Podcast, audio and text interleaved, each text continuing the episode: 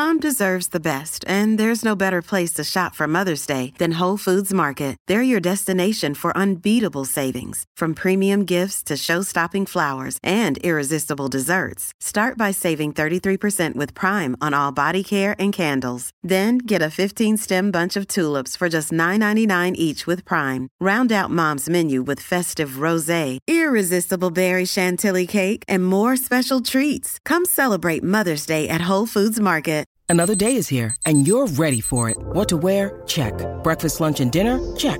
Planning for what's next and how to save for it? That's where Bank of America can help. For your financial to-dos, Bank of America has experts ready to help get you closer to your goals. Get started at one of our local financial centers or 24-7 in our mobile banking app. Find a location near you at bankofamerica.com slash talk to us. What would you like the power to do? Mobile banking requires downloading the app and is only available for select devices. Message and data rates may apply. Bank of America and a member FDIC. I'm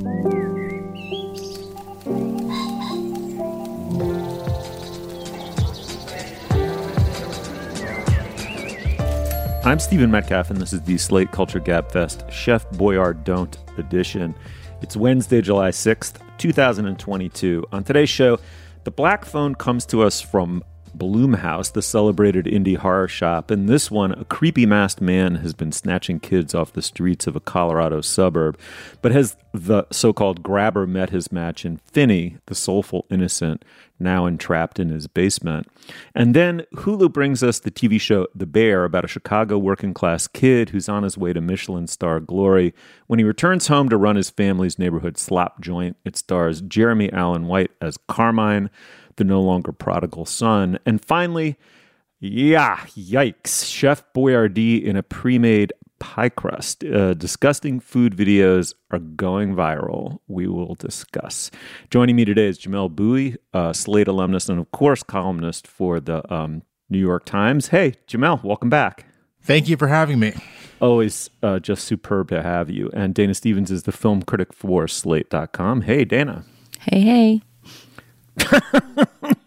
wow. Does that sound wan? that was so that was that was on brand Dana plus a lot of extra. That's like a lot of wan. You okay? I actually don't even feel wan about our topics this week. I'm really excited to jump into the conversation. I don't know. I'm just a bad greeter. I'm sorry. I'm waking oh, up. No, you're a terrific. You're just what you went hard on July 4th as you do every year, right? yeah, you know me. It's just a patriotism bender around here. All right. Well, well, let's dig in. The Black Phone. It's a small, nicely observed indie horror. Pick uh, the Grabber, so-called Grabber, is a child snatcher at loose in a small mountain town. Uh, his mini crime spree has disappeared about a half a dozen kids, and of course, cast uh, a pall over, well, you know, everything, of course. Uh, young Finney is a sweet, soulful boy, target of bullies, one of whom is his own broken down father, a widower drunk and the ultimate moral coward, a physical abuser of his own children. Genre wise, the inevitable happens. Finney is the latest kid to be snatched, but what if it's this kid with the aid of the mysterious voices calling him on a seemingly disconnected black phone is the one that got away. The film stars Mason Thames, Thames, T H A M E S, I'm not sure, but what a wonderful name is Finney, Madeleine McGraw as his younger sister, whose dreams may actually be clairvoyant insights into the grabber's whereabouts and MO, and Ethan Hawke as the masked perpetrator himself. All right, let's listen to a clip. In the clip, we're going to hear the grabber played by Hawke. He's talking to Finney, who he now has locked in his soundproof basement. Uh, I should say also throughout most of the movie, the grabber's wearing a series of incredibly spooky masks. Uh, let's listen to the clip. I know you're scared and you want to go home. I'll take you home soon. Sister, I gotta be upstairs for a while. Something's come up. What? Never mind. What? Someone's coming. I'll scream. If someone's upstairs, they'll hear me. With the door shut, no one can hear anything down here. I soundproofed it myself. So shout if you like, you won't bother anyone. If you try to touch me, I'll scratch your face. And whoever's coming will see and ask why. This face? Mm, of course, he's indicating that creepy, creepy mask. Dana, uh, you're the film critic. I'll start with you. This comes to us from, it's directed and co written by Scott Derrickson. He directed a Doctor Strange uh, movie, but also he's done uh, indie horror stuff. Uh, what'd you make of this uh, offering? I mean, I did not expect to like this movie that much, largely because of the advertising campaign, which has been ubiquitous over the past few weeks on buses and so forth. And it's just this big poster of the mask that you just referred to. Uh, admittedly, a very creepy mask, which I did not realize until reading uh, notes, some prep for this show, was designed by Tom Savini, the great gore master of many zombie movies past. It's a very effective mask, but the the advertising campaign indicates that it's going to be all about Ethan Hawke's villain. And I was just afraid, for one thing, that it would have sort of Joker vibes, you know, that it would be a self indulgent performance, that we would just have to witness a lot of gore in order to watch Ethan Hawke kind of try to outact himself and be a villain, which he rarely is. In fact, this movie is scarcely about that character at all. He's a very effective, scary guy, as you can hear in that scene. He uses his voice in particular, which is a not that gravelly voice, but sort of a high pitched one, really effectively. But it really is a movie all about the kid and about kids in general, about that boy, the, the main character, about, well, we can get into this and decide how much we're going to spoil, but about other boys who were earlier kidnapped by the grabber and about the little girl who is the kidnapped boy's younger sister and is trying to, to help find him. And I thought it was such an effective movie about childhood. In fact, I sent my daughter, my 16 year old daughter, to see the movie with her friends after seeing it because I thought if I had seen this as a teenager, you know, if you if you're a teenager that can handle some horror, I would have really really loved it because it really is in a way about, um, you know, the the younger generation outwitting the older and kind of mm. figuring the way out of a of a tough situation. It's also very short, which I really, really appreciated. Sort of small and just like a dirty, gritty horror movie of this style that I grew up watching and and that I love. Mm, all right. Well, Jamelle uh, Dana was, it's fair to say, I think, way more than pleasantly surprised by this movie. What about you?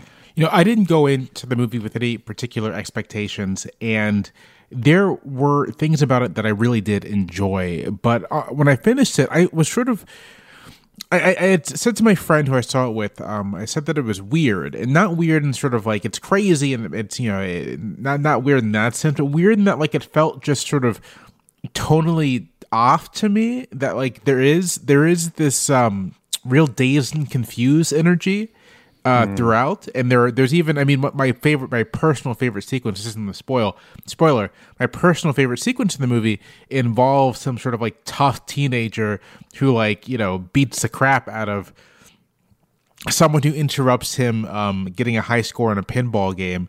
And so, sort of like all that dazed and confused 70s childhood stuff, I thought was really effective. And then when it became a kind of horror thriller, I did not find that as effective. And the two of them juxtaposed together, I just thought was odd, and I'm not sure mm. that it hmm. works necessarily. Yeah, that's that's interesting. I mean, I'll break the tie here by saying I thought it was t- terrific, and I think it's interesting that we've kind of fastened on different parts of it because to me, it's the central relationship is between the two siblings, Finney and his younger sister. Uh, uh, Gwen, I think her name is. Uh, that kid is. They're both beautifully portrayed as sensitive kids entrapped in an abusive household for whom school ought to be an escape from this hothouse of like violence and recrimination presided over by their father, but actually just turns out to have all the horrible psychodynamics of bullying. And then those psychodynamics are intensified to the hundred thousandth degree in the basement situation. And so you've been set up to really identify with Finney, the potential victim, to along with like this Odysseus like pang for his reunion with his sister, his one soulmate, his real rock in the world. Um, and also, what he has to do in order to potentially escape requires him becoming the kind of person who hasn't yet learned how to stand up to the bully. I mean, it's a movie about bullying that actually took the time to show you what amity and real love and healthy psychology look like when they occur between two people in a truly reciprocal relationship. I thought it was just weirdly well done. And Jamelle, it's interesting. I thought in some ways it failed as a genre movie but succeeded as a almost as a different kind of movie. It's based on a short story and it feels like it is, which is is a flaw. We're used to I think movies being bulked out often quite creatively in the second act, right? This is a movie with classic second act pro- problems. The setup is beautiful. These people become very real real to you very quickly. I actually thought the resolution was quite good, though there were moments when I was afraid it was going to be pat or trite and it just kind of delivered for me and in between it's thin. Like that's where the gruel gets thinnest no doubt about it.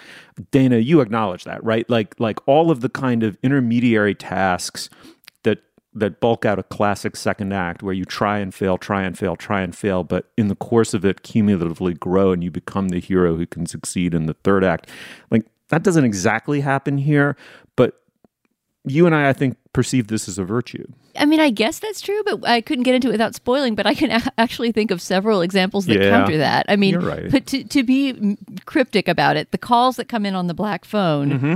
Right, slowly build the kid's ability to try to figure a way out of his True. situation. True. And yeah, th- I, I- I would agree that the middle is some, maybe somewhat underwritten, but I think we just see uh, for this podcast and just in general as a critic, I see so many things that are overwritten and overdetermined. And I was this made me think of Stranger Things a lot too, the TV show, which I don't follow, but we did talk about the first season of on this show. And my first thought on coming out of this movie was it's sort of got the Stranger Things remit done in under two hours instead of, you know, four seasons or whatever we're into with that show mm, now. I mm-hmm. mean, this is less nostalgic than Stranger Things. It's, from what I know of that show, darker and grittier. And the vision of the 70s that Derrickson delivers is not at all a sort of um, bathed in a licorice pizza kind of glow about the 70s. In fact, it makes it look outside of the serial killer part like a dangerous time to be alive. I thought some of the early stuff about the school fights, the after school fights where, you know, kids gather to watch one kid beat another up were um, were really dark because the, the world Really that they dark. presuppose is still the world that we live in, you know, even outside of, of the basement of, of this killer. And Hmm. that might again be true to the world that it takes place in. It's not an after school special, you know. No. I don't know. The more we talk about it, the more I like this movie. And part of what I like about it is that very slightness, you know, that I guess could be could be seen as a fault. I remember at a certain moment eh, toward the climax of the movie when the action is starting to heat up thinking if this movie takes 20 more minutes to end i'll kind of like it but if it can get it done in 10 minutes i'm going to love Yes. it and it got it done in about eight minutes after i had that thought you know and there's Yeah. something about that compactness that really impressed me I agree with that. Like I think I think the compactness of the movie really works in its favor. I don't have a problem with the fact that it is somewhat shaggy in the beginning. Again, that's the stuff I like the most.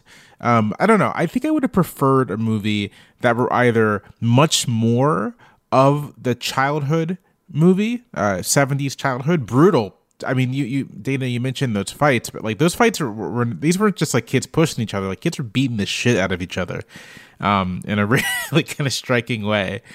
Uh, if there was sort of more of that and almost less of the uh you know the captivity at the hands of Ethan Hawke, I think I would have preferred the movie a bit more. I think I would have preferred the movie a bit more if the relationship with the between Finney and his sister, which is pretty it's strong and fleshed out, like amounted more to to anything in terms of the resolution of the film, and I, that's not necessarily a bad thing. I think there's something to be said for uh, plot and story elements that don't sort of tie tightly together with everything. But also for a movie as compact as it is, it was sort of like strange to feel at the end that oh, we had this entire um, aspect of the characters and the story that seemingly is just there for you know uh, the edification of the characters themselves, which again is fine, but it doesn't really amount to much in terms of the the the dilemma for Finney. Yeah, no, no, no. I, you've identified something about the movie. We can't talk about it more without spoiling. That's really true. Like it, there's like a kind of non-payout. Um, let's talk a little bit about Ethan Hawke in this movie. He's had this interesting late career, mid to late career renaissance. Uh, he's meant to be really like maximally sinister in this film. What'd you make of him as this kind of a malevolent figure? I thought he was great. You mentioned earlier that he used his voice and sort of pitched his voice up, and I thought that was exactly the right approach. Like he seems to play this character as like a weird sad guy, not in a way that engenders sympathy, but in the way mm-hmm. that's just sort of like if you saw him on the street, you just go you'd cross the street. like I don't yep. want to be near that dude. Um, and I thought that was great. He has a line reading at some point where he, I think I think it may have been the one we we used where he's like, you know, everything's messed up. I have to go upstairs. Um, that I thought was just hilarious and terrific, and kind of gets got kind of exactly exactly the essence of, of the character. So I thought Ethan Hawke was great. I think this like Hawkessance, Ethan Hawkessance, oh, um, yes. is uh, has been terrific. I've really enjoyed seeing him in all sorts of stuff. Uh, so I'm I'm I'm I'm here for him. Brilliant. Okay, I, Jamelle, one more very quickly as by way of going around the table. Friend of you says, "What should I go see it or not? Yes or no? What are you doing?" Oh, that's tough. I would eh, I would say yes, and I'm thinking about the personal review I gave it, and I, I may need to like nudge it up just a bit. I would say yes, but like go on like an afternoon when you're paying cheaper movie ticket prices. There you go. Perfect. Dana, you and I are pretty hearty thumbs up, yes? Yeah, I mean, as I as I said, I saw. I mean, I sent my daughter to see it about two hours after I saw it. You know, not urgently saying this is something you absolutely must do, but she was in the mood to see a movie. I said, "Hey, how about a sort of scary, gritty Stranger Things?" And you know, she was she was into it. Yeah, I would definitely send people to see it. Although, if you're some kind of horror connoisseur, you might find it a little bit underbaked. I thought it was really relative, certainly relative to my expectations. I thought it was a was a gem. For what it's worth, check it out. It's the good Black child Phone. acting too. As somebody who was just very on good. this very show mean to a child actor only weeks ago, I think both the the boy and the girl who plays his little sister are excellent, and they're really well written child characters that aren't generic imperiled infants. I yeah, agree. I, I agree. Excellent. I I love it when we have intelligent fence sitting of a kind on the show. It allows our listeners, I think, to email in and, and, and nudge one way or the other. All right. The Black Phone, check it out. Let's move on. Apple Card is the perfect cashback rewards credit card.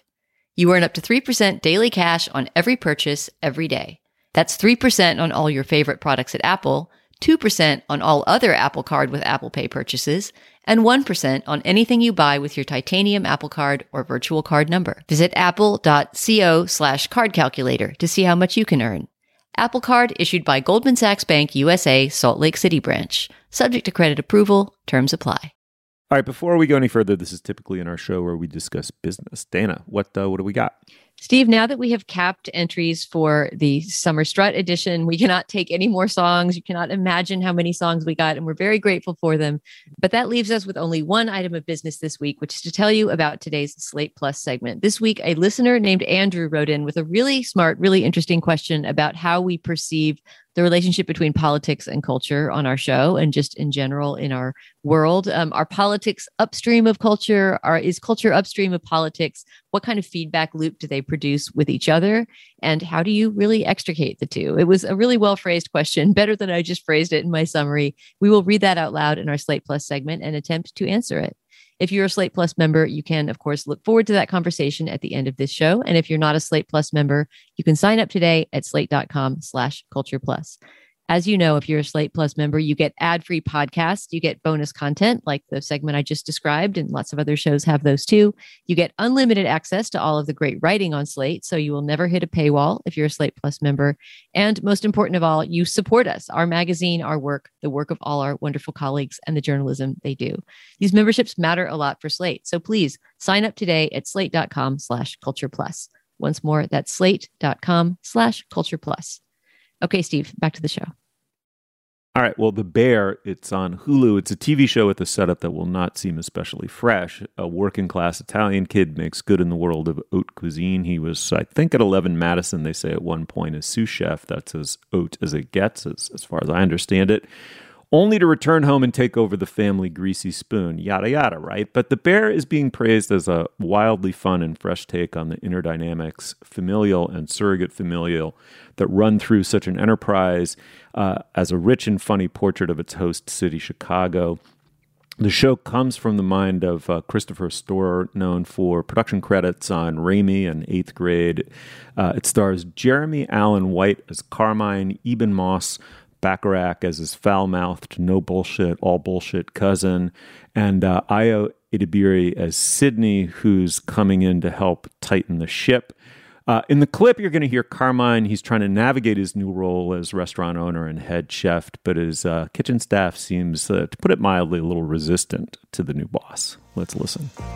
Tina! Carmen! Ibrahim! Where's the beef? It's in the oven. Tina, can you start a new shard in there for me, please, chef? I need my fennel first, Jeff. Carmen! Ibrahim! I need my beef.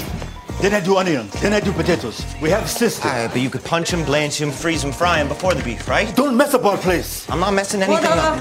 Chef, no, please, please do not touch that. This is the one time you listen to me. Please do not touch that. That's been going for 12 hours, okay? That's my pot, Jeff.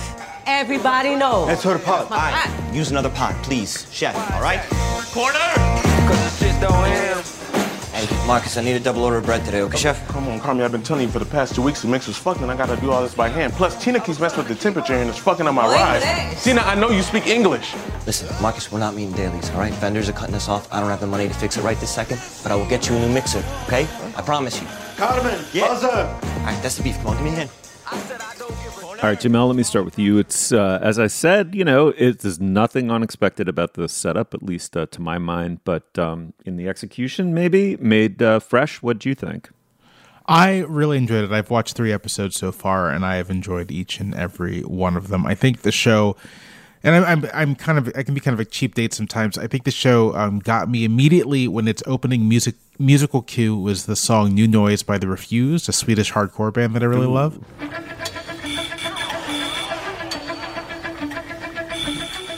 And uh, I was sort of like, "Oh, okay, I'm I'm I'm dialed into what this show is trying to do immediately." And I have uh, I've I've really enjoyed watching it thus far. It's sort of it's quickly paced, which makes sense for the setting. Um, quickly paced, lots of sort of like you know loving shots of food, but also sort of quick cutting between all the various people in the kitchen. Um, and and I think that uh that just sort of like hits some chemical zone in my brain that I enjoy. Oh, yeah. um, and uh, everything seems real. I don't know. The thing the thing about it is that the the environment seems and the characters and the dilemmas they seem real. Um, you know, uh, Carmine's uh, cousin. I, I'm not sure what their familial relationship actually is, but his cousin. That seems like a real dude to me. Uh, uh, not someone I necessarily know, but like someone I could imagine. And the same goes for um, Sydney, played by Ayo Edebiri, she seems like a real person that I might actually know. Yeah. It also helps that I've watched three of those up the three episodes while, while like prepping lunch for my wife and myself. so it's sort of I was just like in the right headspace too. Yeah. Uh, Dana, um, so, uh, you know, totally, you could argue stale setup, but authenticity and pace throughout, uh, says Jamelle. What do you think? Yeah, the pace is, I think, the most remarkable thing about this show in a way because it moves so quickly, and yet, as Jamelle was saying, it gets a lot done in terms of establishing character. You know, these main characters that we mentioned who are all really well drawn, but also all the secondary characters in the kitchen. The pastry chef, an amazing character who starts to figure more largely later on in the season. Everybody is really deftly sketched, but the episodes almost feel too short. Some of them are only, I think, 20 minutes long. I mean, they really careen, you know, and the editing is, is kind of careening too, as you could hear in that clip. Sometimes that's a little bit too fast moving for the plot. I think this movie is stronger on characterization and on dialogue scene by scene than it is on Uh, wholly establishing exactly what's going on. I mean, there is no backstory to to a lot of these characters to a degree that is refreshing for one thing. I mean, it's it's not flashbacks every 2 minutes and over explaining everything, but some things are almost sort of under explained. Like this this place, this restaurant that's apparently been going for generations. It belonged to the parents of the main character played by Jeremy Allen White is is this kind of old school sandwich place. I'm not familiar enough with Chicago food to know what establishments it's supposed to be based on or, or riffing on in some way, but it's not quite established exactly what it you know what kind of um, life did they have growing up with restaurateur parents? What were their parents like? What happened to their parents? I mean apparently they're both dead but we don't know how old the kids were or when that happened. There's these three siblings. I mean i don't want to get into the whole background of it but I could use I, I could have used a little bit more flashback or exposition about exactly how we got to this point in the, the evolution of the restaurant because it's so chaotic when we first join, you know, at this moment that, that the main character is coming to take over, that you're not quite aware why it was so successful for all this time or, or how it continued to function maybe the next season will bring about some of that. I don't know about you guys, but I found this addictive enough that I watched all eight episodes. I've seen all of the bear, and my first feeling on you know the last frame of the the bear was, "Where's more bear? I want more bear." Oh, it's not a perfect show, but it's wildly addictive. In large part, we haven't really talked about it, but I think Jeremy Allen White, the kid who plays Carmy, the main character, is just fantastic. His face is wonderful. He's like. Yeah. He's, he's got a face and not just a look, but a kind of demeanor yeah. that's out of an old school. He's like somebody who would be in an old Scorsese yes. movie almost, yes. or Cassavetes. You know what I, I mean? I was thinking yeah. an Altman movie. He seems yeah, like a, he seems a face out of an Altman movie, right? Uh, and the, I, and the show kind of seems built around that in a way. I mean, there's a it's not let's say it's not to the level of a great Altman movie, but it's got that um, yeah. overlapping dialogue and rapid editing and that slightly disjointed feeling of a Cassavetes or an Altman era production, and that's fresh feeling in itself on TV. No, I'm I'm totally with you. He's got that like Elliott Gould, Donald Sutherland, Dustin Hoffman era. Like these yeah. guys are movie stars. It was shocking to the world that they could be, and of course they they were. Combined with like the Tom Cruise 1980s bod, you know, so it's like the 70s face, the 80s bod. Um, he's he's just ca- he's captivating. The camera loves him. I love him. This show, you're right, Dana. Addictive is exactly the right word. I can't get enough of it. I resent the shit out of the fact that I had to stop watching in order to make this podcast. Um, I, I, am in a blow. I'm on uh, Jamelle like you. I got through three episodes. I can't wait to blow through four through eight. It's quick in part because of like this in medias res like we're going to throw you into the kitchen. It's disorienting. It's fast paced. It is always on the brink. Um, and this is what it's like and you and you feel that authenticity. But it also has these first of all tiny beautifully observed details that are so quick you can miss them because it's like keep up keep up keep up. Pay attention yeah, for, not to interrupt but but no, for go. example and this kind of gets to Dana's point about but the lack the lack of backstory but also I think this this wears well for the show. There's a scene, I think, in the second episode where um, Carmine's talking to his sister on the phone and she's making dinner. And there's a, just a quick, the camera moves to show what she's making. She's making a chicken piccata and it looks beautiful. And you're like, oh. that tells you so much about her and their her. family, right? Sort yeah. of like, oh, the, all the kids get food. Yeah. Like, even if they're exactly. not in the business.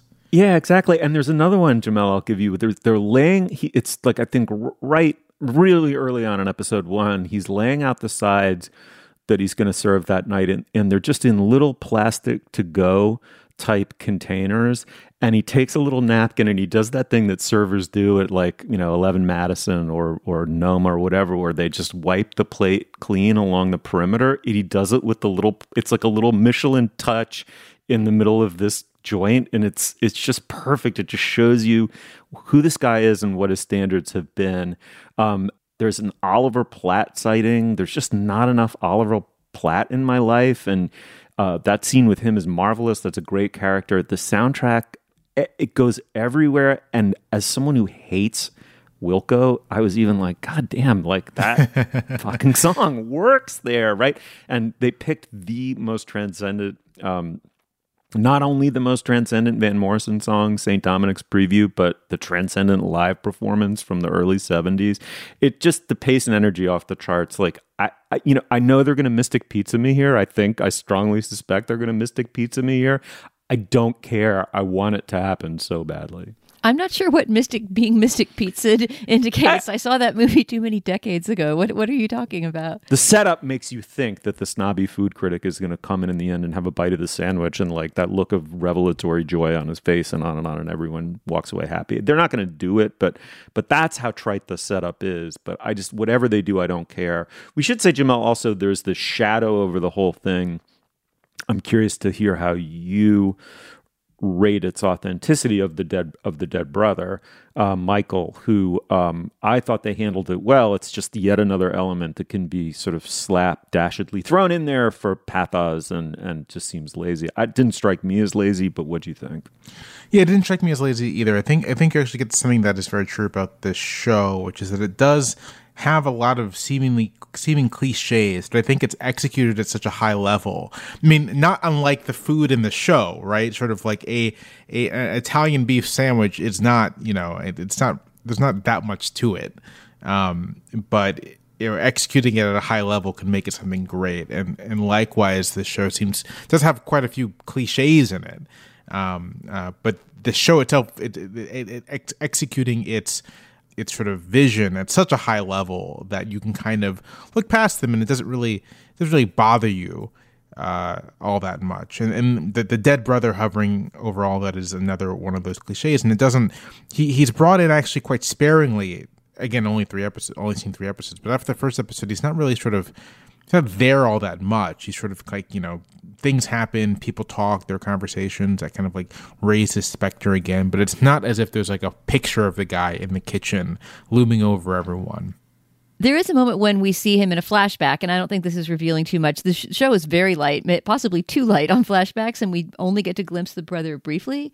The, the the dead brother who handed his restaurant down to his little brother. But when you do, he's played by Jon Bernthal, which is a pretty big actor to get for such a small role. And it's such a smart move to get somebody like that because if you picture Jon Bernthal's face, it also comes from that world, yeah. right? I mean, it's yeah. very much from that kind of like new Hollywood world of, of a, a sort of mug, you know? And uh, and he seems very believable as this brother who would be so charismatic that he could hold this shambling restaurant together with just sheer force of personality. Can I, can I say just one thing on the point about sort of these faces looking like they're from the 70s? Actually, it's two things.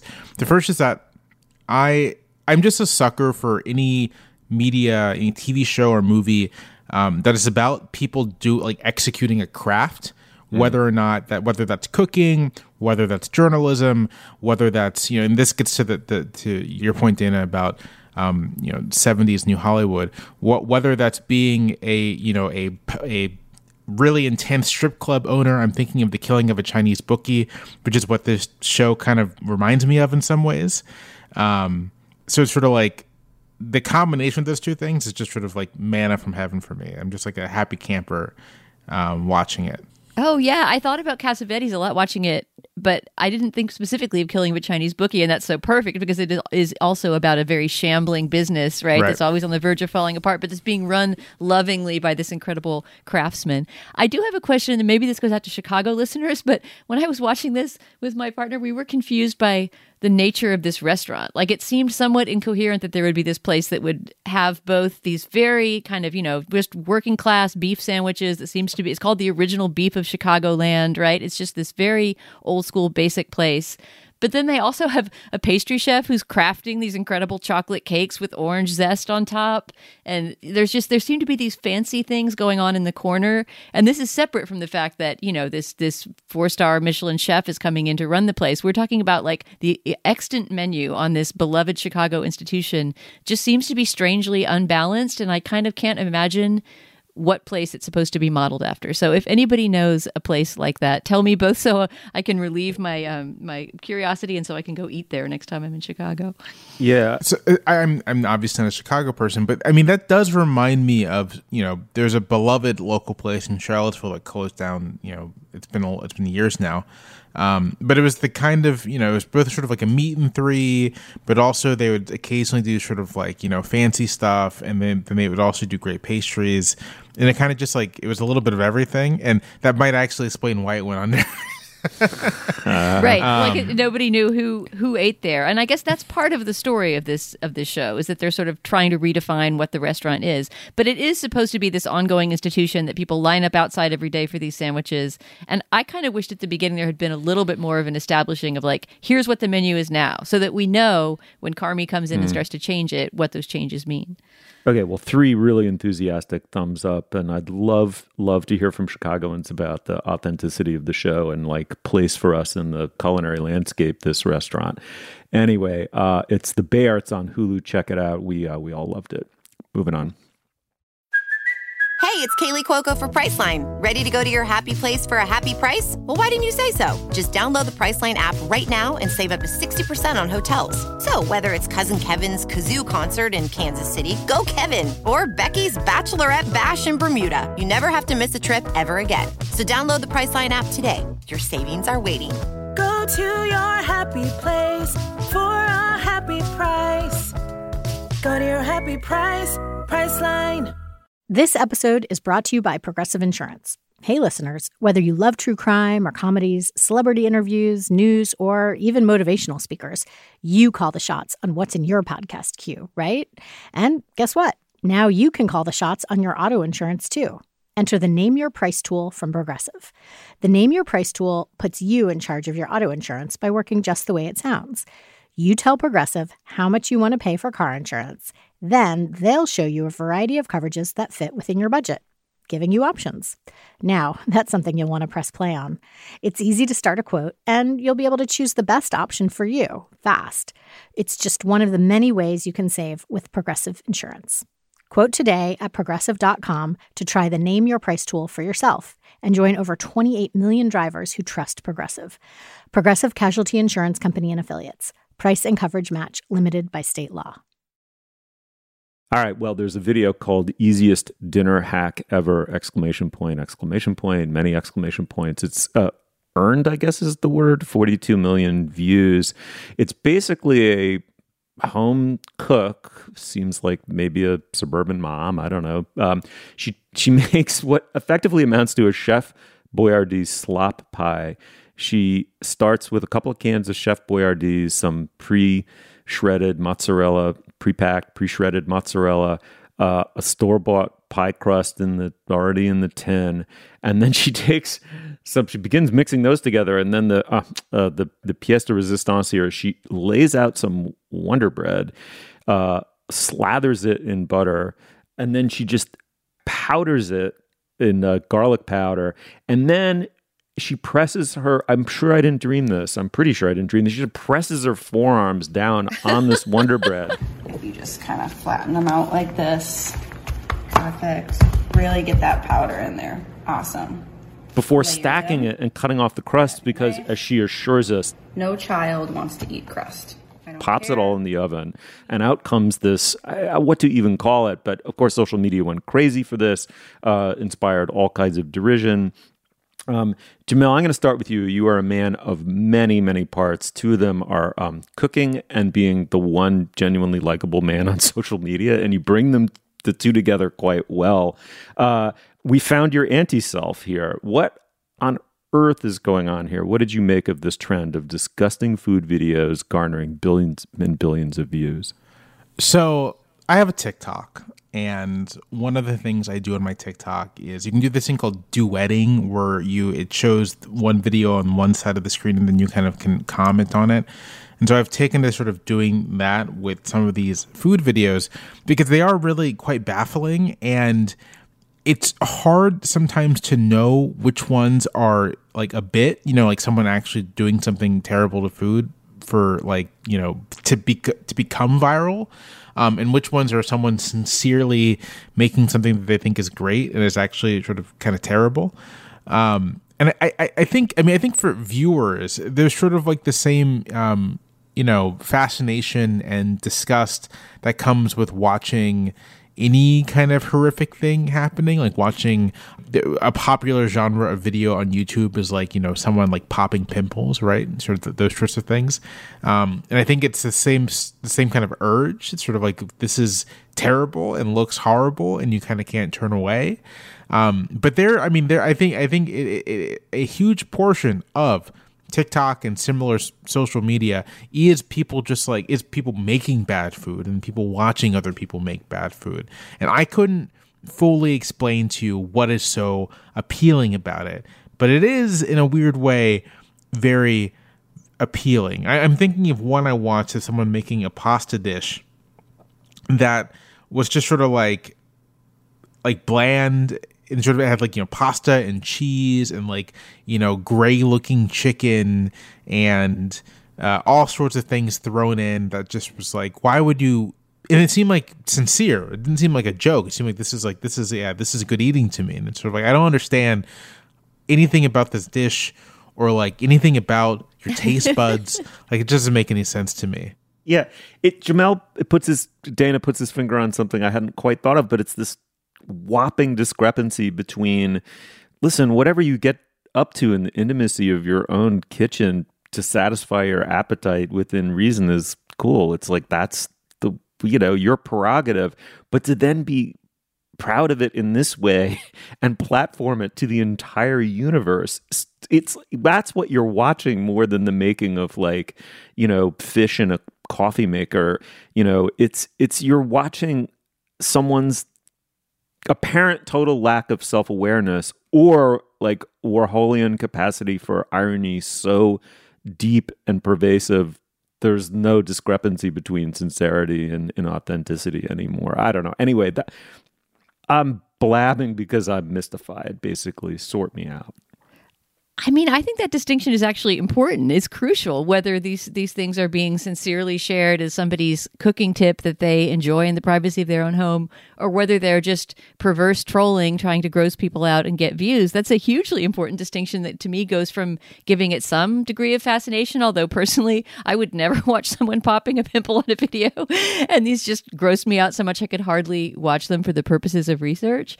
But especially if, as seems to be the case with most of these, like the Spaghettio Pie Lady, if these people are just trolling and all they're trying to do is, you know, gross people out with stuff that they would never eat in their lives, then I, I, don't know. I just feel pranked and, and bored by the whole phenomenon. Like it's very, very different if, you know, if we're exchanging food lore and food culture and then sort of like being horrified and or mocking each other's food cultures. It's something entirely different if someone is just, as one of these things was, I think, like baking something in a bed of nerd candies, you know, mm. so as to get likes or get shares. And then when this person is asked like do you actually eat your creations? They say i'm just an entertainer you know as some mm. of these food bloggers do. I don't know. I mean to me that distinction between am i being trolled or am i witnessing someone's actual cooking life is a really crucial one in terms of whether I want to watch or I just feel annoyed by the whole phenomenon. And then I was thinking, Jamelle, about your cereal videos. I mean, in a way, you're a practitioner of this art, but I respect your practice of it more when you have your your cereal eats, right? What's it called? Your your yeah, it's called cereal eats. Yeah, yeah. Um, which we've talked about on this show. I think we did a, a Slate Plus segment about it. And watching you plow your way through various horrifying breakfast foods is is fun watching to me because it feels like well for one thing you're really eating them right? You're not just trying to gross people out with a visual and then throwing the whole thing away when the camera is off. And i don't know it feels like you as an eater and as a cook are exploring a world of food that is horrifying yet fascinating to you. If that was what were happening in these videos i would find them more fun and watchable. But I don't know, just just the the cynicism of like, look how gross I can be, mm-hmm. and then you share it seems really annoying to me. I'm not on TikTok, but these often get auto played into my Twitter feed if there's one that goes really viral, and suddenly, without having ever asked for it, I'm I'm seeing somebody put you know a dozen eggs into a giant bowl of melted Velveeta or something like that, and I just I just find it annoying.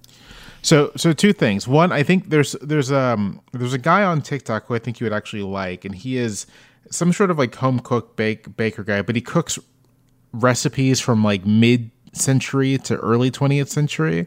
And so those are it's just interesting to watch him make these things because it's usually baked goods and he really does focus on sort of depression era. Um, and so it's sort of fun to see oh what actually turns out pretty well and then what is actually sort of horrifying and you're kind of getting a glimpse of so what may have been kitchen staples for Americans during this period. So he's actually good to watch and it's a good combination of like genuinely informative but also like oh this is kind of gross and that's fun too. Um, the the other thing is that I think what so having watched uh, uh, too many cooking videos on TikTok, some of which are obviously trolling, some of which are just people making food and like displaying it for the world to see, and they they think the food is good or whatever. Um, um, some of it's sort of like, you know, here's an easy thing you can make for your family that always ends up being sort of like chicken breasts and like cream cheese and like, you know, salsa in a crock pot. Um, part of what this has revealed to me is just how like my so like I'm obsessed with food. I love cooking. Um, it's like one of my favorite activities. I spend a lot of time thinking about it and thinking about the meals that I'm going to prepare for the family and for myself. Um, and it's sort of a glimpse into the world of I think many Americans, even most Americans, who like just don't care that much, mm-hmm, um, yeah. and not in a bad way. Just like don't have the time, don't have the interest, um, uh, and just sort of like are just trying to like consume food, like trying to like you know sate themselves, um, and will enjoy something nice that's made for them, but they're not going to go out of their way to do it for themselves. And I think, I, in a weird way, I, I found it sort of like I found it almost sort of useful in terms of sort of like thinking about um, how people, how like a typical person might like, you know, in, experience food or experience restaurants or whatever um, versus a, a, an admittedly like crazy person like myself. Um, and it's sort of a thing that you can translate to like other mediums. Like it, it's useful, um, you know, to know that maybe the person encountering your column isn't necessarily going to be someone who like you know religiously consumes political media, but may you know just only only occasionally consume it. Don't doesn't really care that much about it um, uh, and you sort of have to like keep that person in mind. And if I feel like if I were running a restaurant, like watching these videos would actually be kind of useful for the same reason. Sort of like what what does the typical person? How does the typical person interact with and experience food? Um, mm-hmm. And it's it's more like you know the bad pasta than it is like you know for for well I, I mentioned earlier that I watched some of the bear while making um, lunch for my wife and myself. It's it's less like my kind of like um, you know grain bowl with like farro and Brussels sprouts and the vinaigrette or whatever.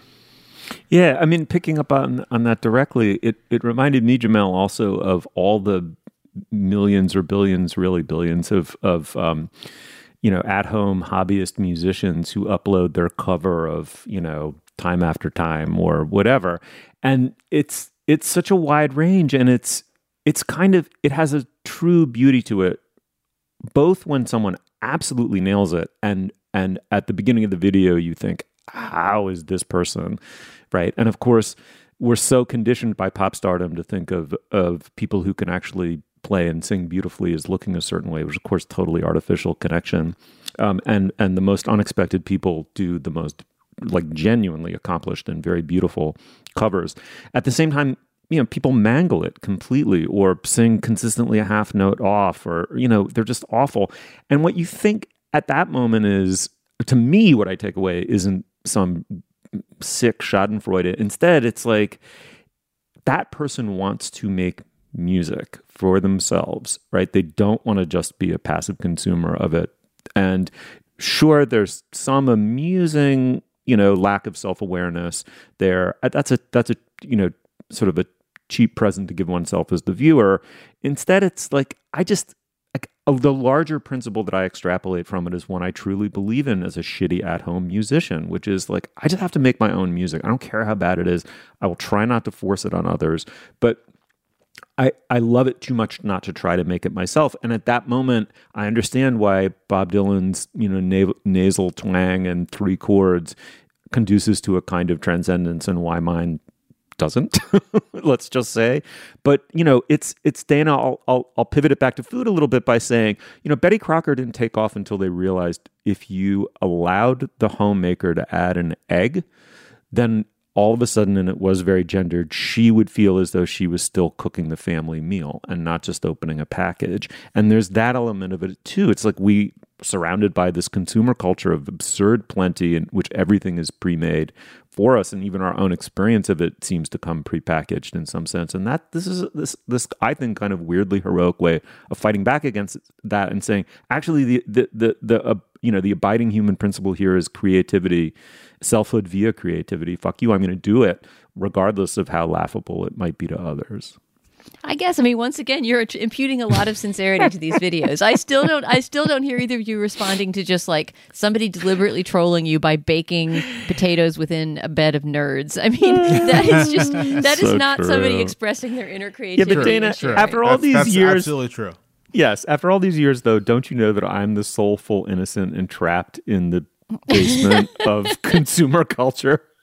Or at least that's how I conceive it. But That's my laughable lack of self awareness that I think I'm that person, please. I mean, I'm just going to send our listeners to Jamelle's Cereal Eats. Like, if you oh, want yes. gross food done right, that's that's the place to go. All right, well, we'll leave it there. It was fun, but uh, but oh man, these videos just crazy. Check them out. If someone has a theory about the ratio of prankishness to touching sincerity, we'd love to hear it. Shoot us an email. All right, moving on. I want to tell you about a new show from the Financial Times called Life and Art from FT Weekend, hosted by me, Lila Raptopoulos. Life and Art is twice a week.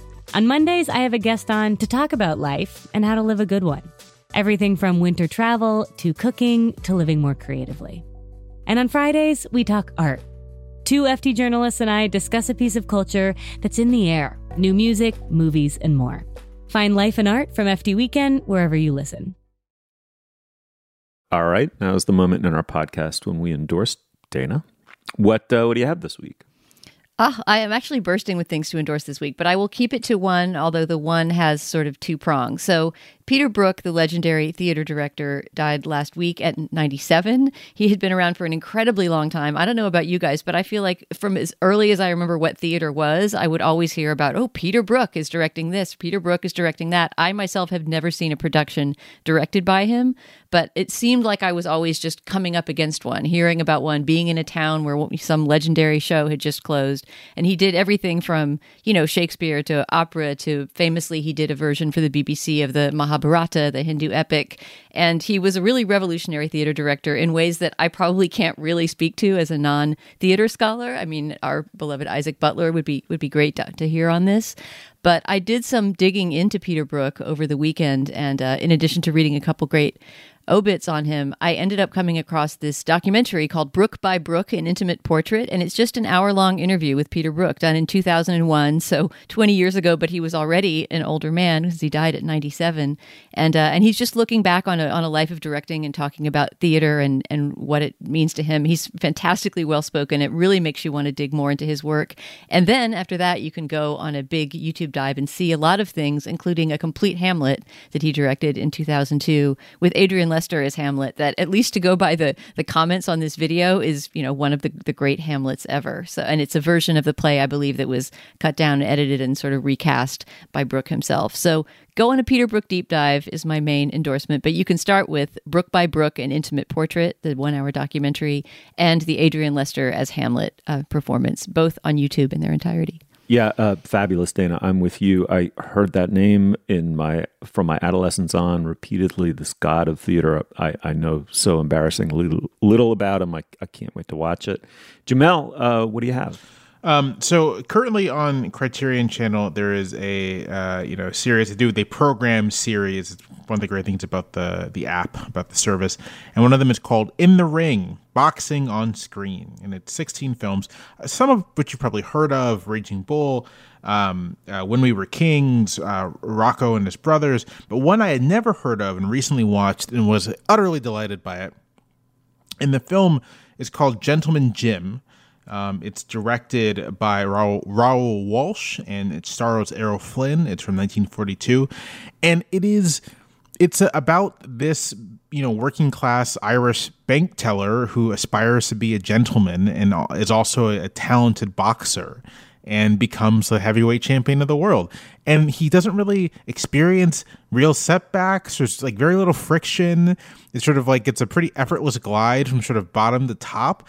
And yet despite the lack of you might say dramatic tension, it is an utterly delightful film. Errol Flynn is so charming and so fun to watch. He's obviously very athletic and he apparently trained quite a bit for the role. And so much of the boxing on screen is just him in the ring. Um, and I don't know much of Raoul Walsh's work, but the boxing is so dynamic uh, and, and, boxing, I think, is a very cinematic sport to begin with. Two people in a ring, it's sort of hard not to make it dynamic. But this was like the the first fight in the film. Um, I was like riveted. it's like a very mm. like dynamic and fun to watch uh, uh, fight. Um, and yeah, it's just like it's a great movie. And yeah, so Gentleman Jim on the Criterion Channel, highly, highly recommend it.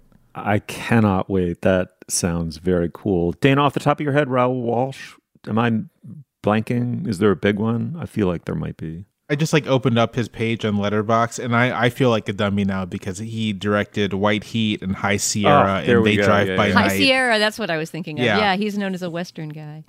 All right, I'm going to uh, endorse a kind of involving read that I can't recommend highly enough. It's an essay by Timothy Snyder uh, uh, the historian, Yale historian, who's come to only greater prominence, it seems, with every passing year, in part because he's, you know, he wrote Bloodlands, in some ways, the definitive book on the Ukraine crisis from the World War II era, which involved uh, the Ukraine being a plaything between uh, the Nazis and the Stalinists uh, between Russia and Germany, resulting in just an bl- absolute bloodbath. Um, he was even, you know, I mean, it's just the, the rise of Trump. He became a voice of sort of sober um, you know, defense of the essential values of liberalism, and it had a huge bestseller in On Tyranny. You're probably familiar with him. Anyway, he has written a long, extensive, beautifully calm, and in, to my mind, exquisitely argued rejoinder to one of my heroes, Jürgen Habermas, the German philosopher who's I think widely regarded as the living embodiment of um, of the uh, Enlightenment, the one remaining, I guess, uh, living embodiment of the European Enlightenment. Um, and Habermas, not to get esoteric, but the reason why Snyder felt compelled to issue a public rebuke to Habermas isn't because he doesn't admire him. It's because, you know, Habermas's central commitment is to the idea of rational communicators coming together, and that the essence of Enlightenment truth is through a kind of extended uh, conversation between negotiators. And, you know, Snyder has effectively said this is the German disease vis a vis Ukraine in a nutshell. This idea that endless suasion and talk and nuancing actually becomes it, actually becomes a contribution to the malevolent side in a certain kind of conflict, i.e., a conflict that cannot be described in the in the traditional terms of liberalism between mutually respect, respectful opponents. Of course, Putin isn't that. He's not part of a of a reasoned dialogue at all. He's a brutalist, uh, uh, currently attempting to effectively enslave another autonomous country. And Snyder just very carefully lays out why this is a total failure of thought to, to approach this conflict in this way, um, and how it's it's uh, representative, sadly, of German elites.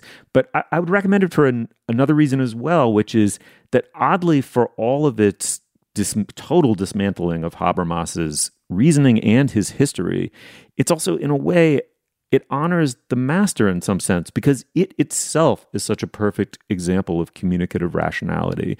It, it contains no insults. There's nothing ad hominem about it. It's devoted. It, it's not a performance meant to show you what a genius Timothy Snyder is. It's not an attempt to dunk on someone or publicly humiliate them. It's an attempt to reason one's way in dialogue with someone else you would disagree with, perhaps vehemently, toward a, co- possible common truth. And at the same time, honoring the agency and the political dignity of the Ukrainians. I think it's a masterful performance. And I say this as someone who, in some ways, I mean, with huge qualifications, but in some ways, you know, worships what Habermas's lifelong project has been. Anyway, the piece is Germans have been involved in the war chiefly on the wrong side by Timothy Snyder, and we will post a link to it on our show page.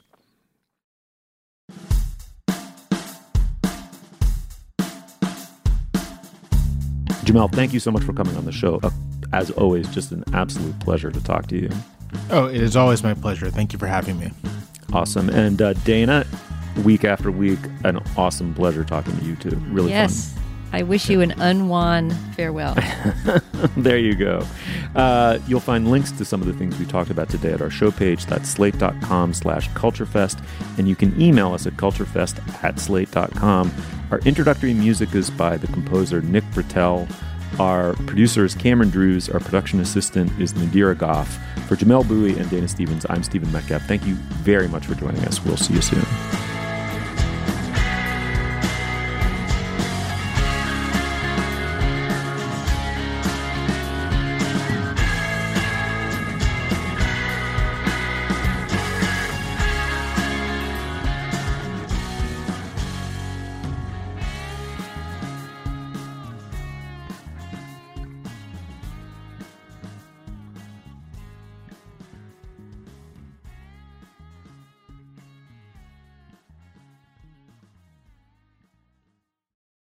This is the story of the one. As a maintenance engineer, he hears things differently. To the untrained ear, everything on his shop floor might sound fine, but he can hear gears grinding or a belt slipping. So he steps in to fix the problem at hand before it gets out of hand. And he knows Grainger's got the right product he needs to get the job done, which is music to his ears. Call, clickgrainger.com, or just stop by. Grainger, for the ones who get it done.